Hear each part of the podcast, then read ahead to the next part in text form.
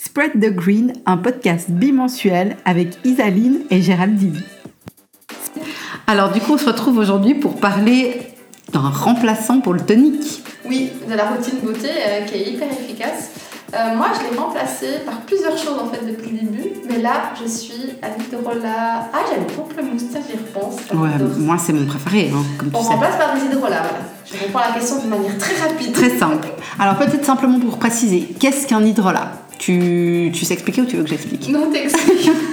Alors un hydrolat, au fait, quand on fait, quand on a une plante qu'on veut distiller pour faire euh, Tout une fait, huile, j'aurais pu le dire aussi, hein, mais. une huile essentielle. Donc, euh, on va euh, distiller la plante et au fait, simplement, vous allez avoir l'huile essentielle qui va flotter à la surface de, de l'eau qu'on a utilisée pour distiller. Et cette eau, euh, bah, c'est l'hydrolat. Autant d'hydrolat qu'il y a d'huile essentielle.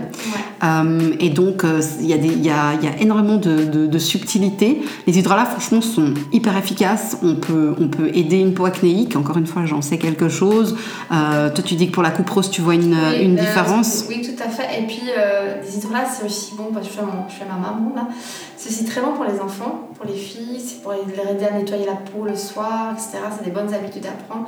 Et il y a l'hydrolat de mélisse, c'est juste. Qui aide à dormir. Ouais, qui Ouais. va dormir les enfants. Ma maman, elle a des insomnies. Elle prend de l'hydrolat de mélisse. Mais ouais, Mhm. sprayer sur les coussins pour les enfants ou comme ça, bien.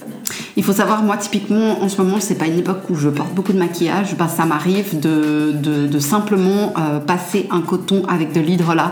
Alors, en théorie, il vaudrait mieux quand même se nettoyer le visage et faire l'hydrolat. Mais euh, je dois dire que des fois, je suis un peu, un peu flemmarde. Et surtout si j'ai travaillé à la maison et que j'ai Je pas pense que c'est le- seul, s'il y a une chose à faire avant d'aller au lit, C'est pas maquillage, et pas maquillé, pardon, je sais plus parler, c'était pas maquillé, c'est ça. en Mhm. fait. C'est de passer de l'hydrolat sur la Bah, c'est un geste assez chouette. En plus, ça se garde au frais, donc euh, c'est frais sur la peau.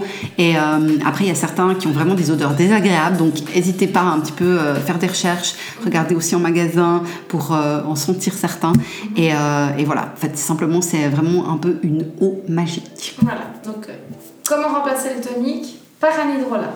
Oui, et puis du coup, la fois prochaine, eh ben, on parlera de la crème hydratante. Par quoi Oh on la remplace? La crème hydratante. Tout un poème, hein Il y a deux, ah, deux épisodes sur la crème hydratante. Oui, alors dont un où je me réjouis énormément d'ailleurs. Alors il faudra couper Géraldine. Bon, alors à la semaine prochaine. Allez, à bientôt, bye bye Bon, j'arrête avec moi la semaine prochaine.